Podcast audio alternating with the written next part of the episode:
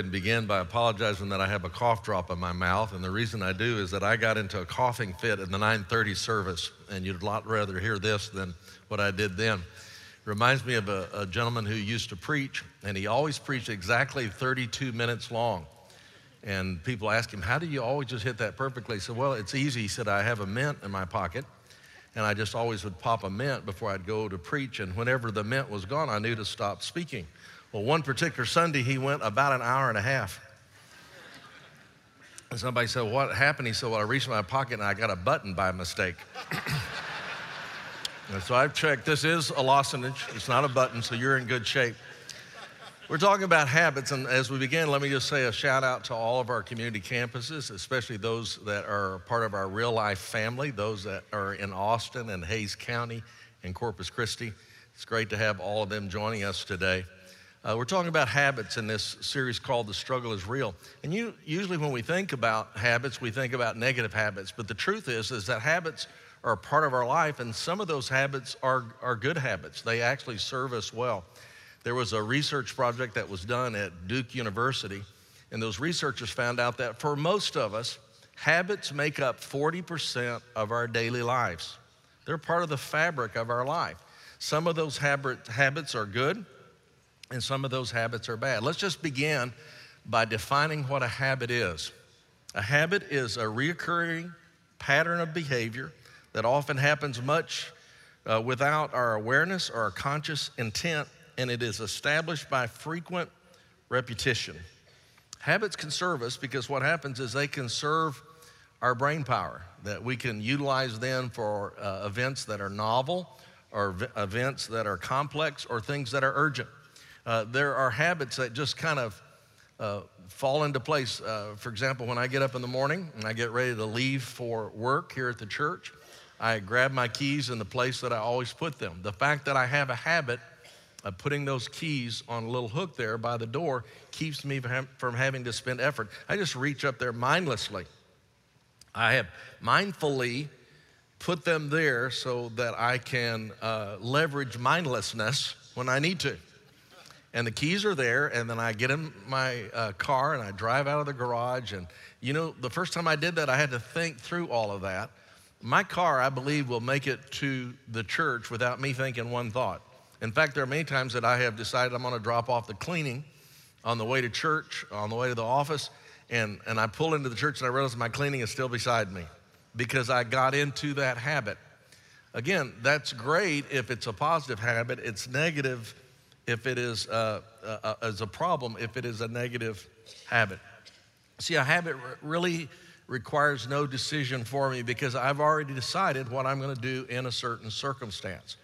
The alarm goes off in the morning, and I get up and I go to the bathroom and I brush my teeth and I shave and I put on my hat, put on my robe. I go out and get the paper. I eat breakfast. There's just a, a lot of things that I do that I don't have to decide again what to do.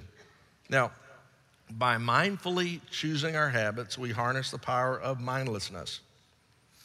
Some of those habits are good and some of those are bad. And I just want to just recount some of the good habits and the bad habits so we kind of all click in on the kinds of things that we're talking about. Good habits are things like exercising, uh, things like saving money. And some of you have a habit. You have uh, a habit of saving money. There's something that happens almost automatically and you don't have to decide again to save money. It's like reading the Bible or being faithful to your spouse or spending quality time with your kids or sharing your faith.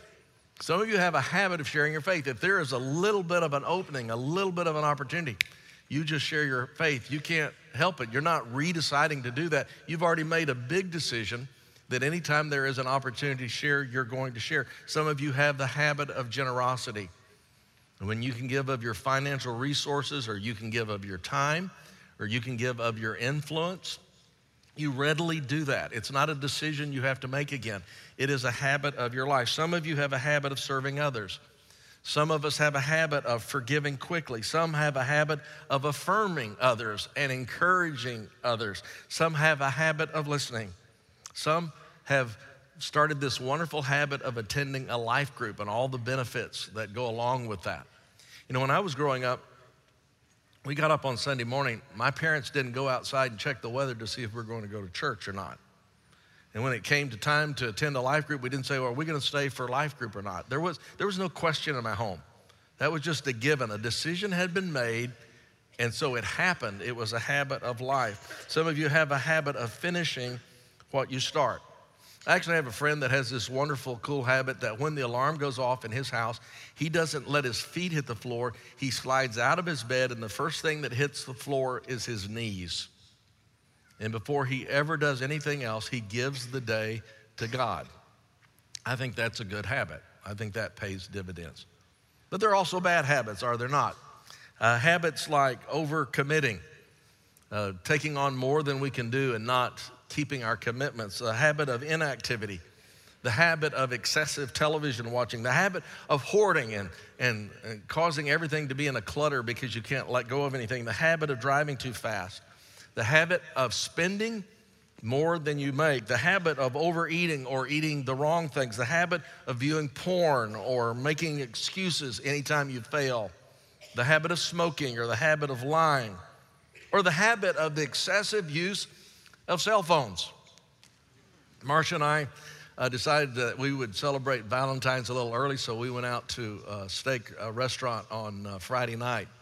And as we walked in, it was very apparent that a lot of people had made the same decision, a lot of two fours in the restaurant. And they were all dressed up and everybody was doing the thing. But Marcia and I noticed how many people, as we left, were looking at their cell phones instead of talking to each other on Valentine's celebration.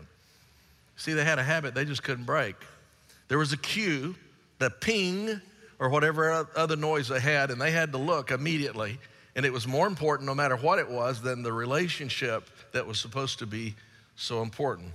Good habits and bad habits. Benjamin Franklin said, Your net worth is what remains after you subtract your bad habits from your good ones. bad habits are like a comfortable bed. They're easy to get into, but they're hard to get out of. First, we form our habits, and then we find that our habits form us. And it is true that our habits become our destiny. If you have a Bible with you today, I want to invite you to turn with me to Romans, the seventh chapter, uh, beginning in verse 18. And we're going to look at what Paul says about his habits. In Romans 7 18, Paul writes, For I know that nothing good dwells in me, that is, in my flesh. For the willing is present in me, but the doing of good is not. For the good that I want, I do not do, but I practice the very evil that I do not want. Wretched man that I am, who will set me free from the body of this death? Thanks be to God through Jesus Christ our Lord. So then, on one hand, I myself with my mind am serving the law of God, but on the other, with my flesh, the law of sin. Now, what Paul is talking about here is he's talking about recurring bad behavior. He's talking about a bad or a negative habit. He's talking about what he calls in other parts of Scripture as his besetting sins. So, what are the biblical principles that can guide us as we seek to create healthy, holy habits that help us move toward the person that God has called us to be in Christ Jesus? And how can we eliminate the bad habits that take us off course? I think there's at least four biblical principles that we can uh, apply to our life to overcome bad habits. The first is the principle of honesty. Look there in verse 19 of our scripture today. Verse 19, latter part of the verse, he says, But I practice the very evil that I do not want. Now, this is rather impressive that Paul the Apostle, who was looked up to by so many people, would put in writing these words, but I practice the very evil that I do not want. That's pretty bold. That's pretty honest, isn't it? And friends, that's where it begins for us when we get honest about the mistakes that we make over and over and over again that have become a part of the fabric of habits of our life. It's how salvation begins, isn't it? When we own our own sins and we say, Lord, save us. I'm a sinner. And the fact that there is grace allows us to do that. See, none of us could own our sins. None of us could admit we have bad habits. None of us could claim to be sinners if God did not extend His grace. But because He has extended His grace, we can be honest about where we are. And friends, you'll never get healthy if you don't declare your disease. You'll never get where you need to be if you don't know where you are. Facts are our friends. What is your reality? You know, one of the things we find about behavior modification is that it's important to monitor what's really going on. If you're trying to lose weight, one of the suggestions that uh, many people would say is to keep a food diary because we eat a lot more than we think we eat. And we eat a lot more of the wrong things than we would admit to anybody. But when you keep a food diary, there it is in black and white. You can't ignore it. One of the most popular devices right now is a Fitbit type of device that you put on your wrist to, to measure your activity during the day. And it tells you if you met your goal or not. Uh, I have a friend that uh, when they walk, they don't put their hand in their pocket because if you put your hand in your pocket, you don't get credit for that. You've got to be swinging that arm to, in order to get credit for those steps. But you know, the Fitbit doesn't lie. If you've been sitting around and you've been inactive, it's going to tell you what that is. And it's that honesty, it's that uh, tracking when you're trying to get your finances in, in place, it's the tracking of your spending and where that money is going and knowing where it's going that gives you the information that you need to get back to where you need to be. And so, the first thing I would challenge you to do today, and this may be worth the trip today, is just to sit down with a blank sheet of paper and put a pen down and just pray a simple prayer. God, show me what are the reoccurring sequence of events, the reoccurring patterns of behavior that are negative in my life, that are damaging my witness, that's causing me to not move forward and becoming more like Jesus Christ. God, just show me my bad habits. And here's a promise that I have for you God will answer that prayer. I've never found that God was shy when I prayed that prayer. You won't be able to write fast enough. And, but there's something about putting it on paper, there's something about black and white, there's something about revealing it instead of avoiding it and being in denial. Would you do that? Would you just ask Him, Father, what do you want to work on that is happening over and over again in my life? What are those besetting sins? What are those patterns uh, that are negative in my life? So the first principle is the principle of honesty. The second principle is the principle of accountability. In, in, in James, the fifth chapter, in verse 16, it says this Therefore, cons- confess your sins to one another and pray for one another so that you may be healed. Uh, there's something about having someone in the process with you. Uh, here's my question for you today Who is it that is in your life that is a partner for habit modification? Who is it that you've been honest enough with to say, you know, this is something I'm struggling with? This has been a part of my life for a long time. This is my default, and it's causing real problems in my relationships. It's causing problems in these other. I'm going to change that. I'm going to establish a new habit in the place of this. Would you hold me accountable? Would you ask me about this? One of the best passages on this partnership, on this accountability, is found in Ecclesiastes, the fourth chapter, in verse 9. It says, Two are better than one because they have a good return for their labor. If either one of them falls, the one will lift up his companion. But woe to the one who falls when there is not another to lift him up. Furthermore, if two lie down together, they can keep warm. But how can one be warm alone? And if one can overpower him who is alone, two can resist him. A cord of three strands is not quickly torn apart. One of the things that we stress a lot here at Real Life and Lake Pointe is the importance of life groups. And uh, in a life group, there's a, a, lot of benefits. One is that you study God's Word together, another is that you do God's Word together. But a real key to that thing is accountability, in that there's a group there to encourage you to establish the habits that serve you well and to eliminate those habits that do not. Uh, this was brought out to us one of the importance of, uh, of life groups recently when the tornadoes hit Rowlett, Texas.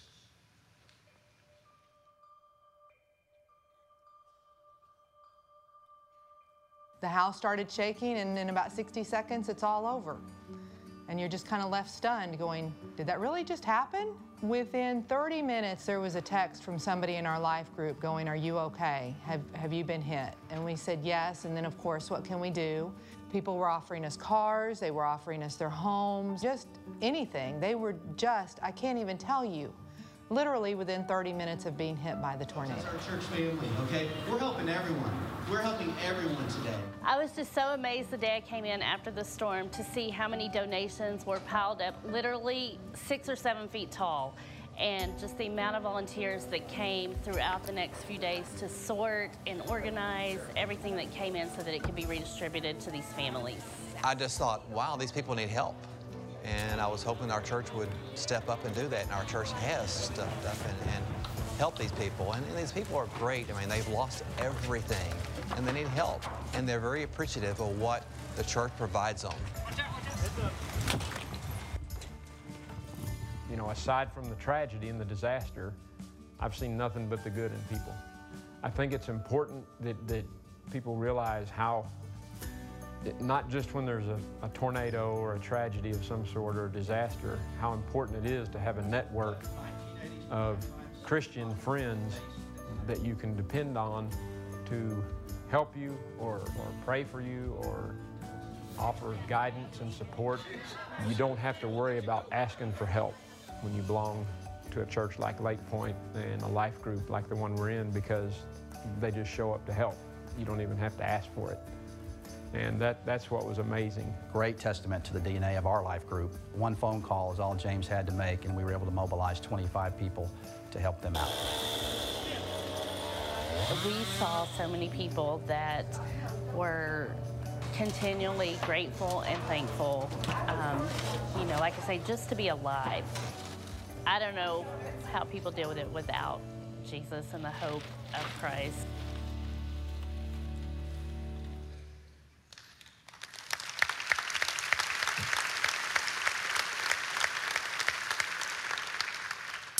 Life groups are God's plan to care for people and their physical needs and their emotional needs, but most of all, it is God's plan for us to support one another spiritually when we're trying to become the person that God has called us to be. First of all, there is the principle of honesty. Second of all, there is the principle of accountability. Third, there is the principle of environment because the environment really does make a difference in terms of our success in changing the habits in our life. The people who are in the science of behavior modification, the people who study this whole issue of habit talks about they talk about the habit loop and they say there are three parts of it. The first of all is the cue. You know, when I get ready to go to the office in the morning, when I hear the jingle of those keys, it sets off a sequence of events called me driving to church. The second part of that is the routine or the actual activities involved or the sequence of activities involved in that particular habit. And then there is finally the reward. Now, the reward might be a selfish reward, it might be a temporary or a shallow reward, but if there was not a reward, this would not repeat itself. There was some payoff in that habit, or it would not have become a habit.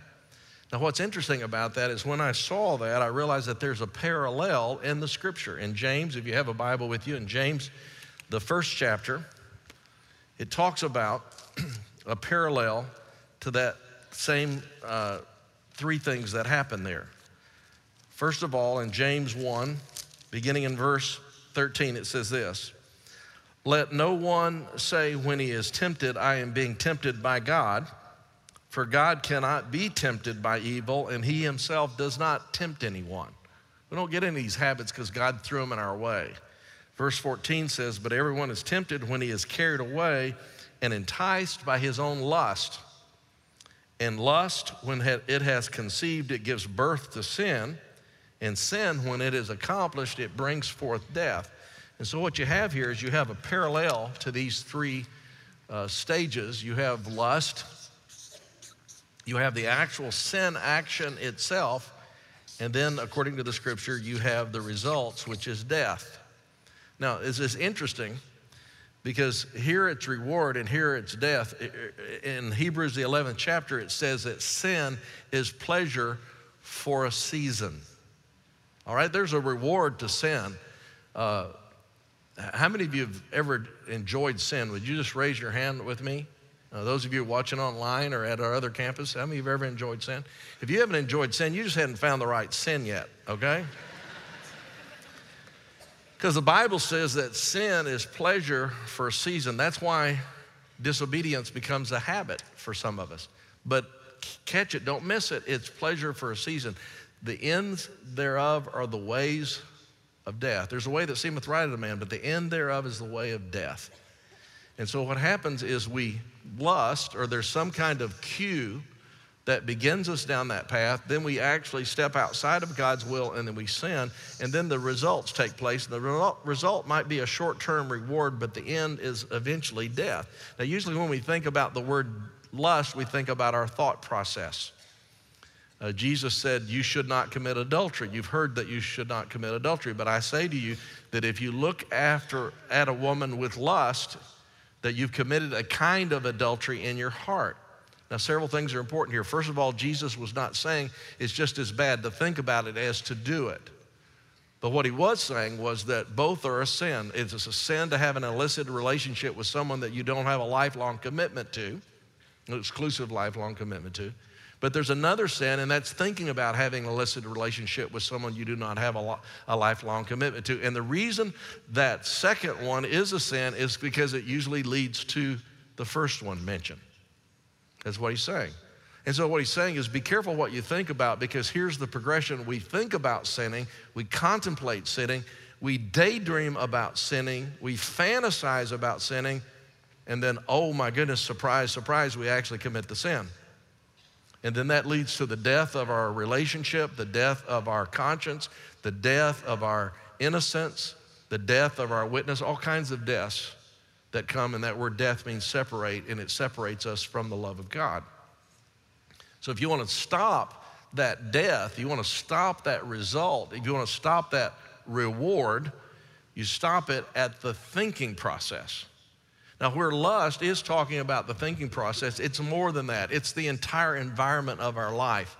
And certainly a large part of that environment of our life is our thought process. In Philippians, the fourth chapter, verse 8, it says, Be careful what you let into your mind. Have some high standards about what you think about. Think about things that are pure. Think about things that are lovely. Think about things that are of a good report. Think about things that are praiseworthy or things that are of excellence. In other words, guard your mind because the mind is the beginning of the behavior. But it's more than just our mind, it's the people we hang around, it's the circumstances that we find ourselves in.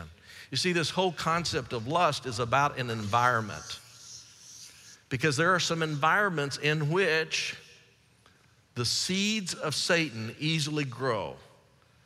The soil of our life welcomes the seeds of Satan, and we then bear the fruit of Satan. Or we can have a soil in our life that is a soil that is uh, resistant to that, and, and that the seeds of God readily grow in. It's made up of the thoughts that we have. It's made up of the books that we read. It's made up of the conversations that we have. It's made up of the people that we hang around with. It's made up of the environment that we're in. Here's one of the questions that I would ask her What are the cues in your life that begins a progression that takes you somewhere you don't want to be? Uh, what is that cue when you're bored? Is that cue when you're tired? Is that cue when you've been mistreated and you think you deserve something? Is that cue hanging around a certain group of people? If you're an alcoholic, you don't need to be in an environment where they're serving liquor. Does that make sense? If you're having trouble with sexual sin, there are certain programs, movies that you don't need to look at or watch. And so it's about being honest about our sin, it's about being accountable in relationships where there are people who are on our team to help us do what we need to do, but it's also about controlling our environment. It's about controlling the, the uh, potential of good habits versus the potential of bad habits. The final principle uh, that will help us as we uh, cultivate good habits is the principle of power. Look back, if you will, at our text today in Romans 7, verse 24. Uh, Paul writes, Wretched man that I am, who will set me free from the body of this death? Thanks be to God through Jesus Christ our Lord. Now, what he's reminding us is that because Christ is in our life, we can break old habits, bad habits. We can develop new, good, positive, healthy habits.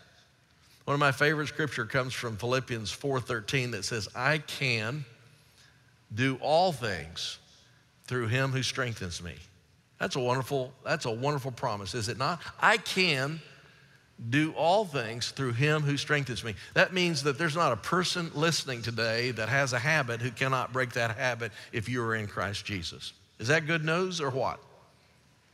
But here's the reality the reality is, if we're honest, that we have habits that have been a part of our life before we came to Christ and continue to be a part of our life that continues to cause death in our life. Why is that if we can do all things through Him who strengthens us? The only thing I can figure is that we don't want to change. If there's a negative habit in your life, if there's a negative habit in my life, and we can do all things through Him who strengthens us, the only explanation for the fact that it is still there is we want it to be there. And we're trusting that habit and what it provides, the reward that it gives to us. We're trusting it to provide for us something we are not trusting God to provide for us.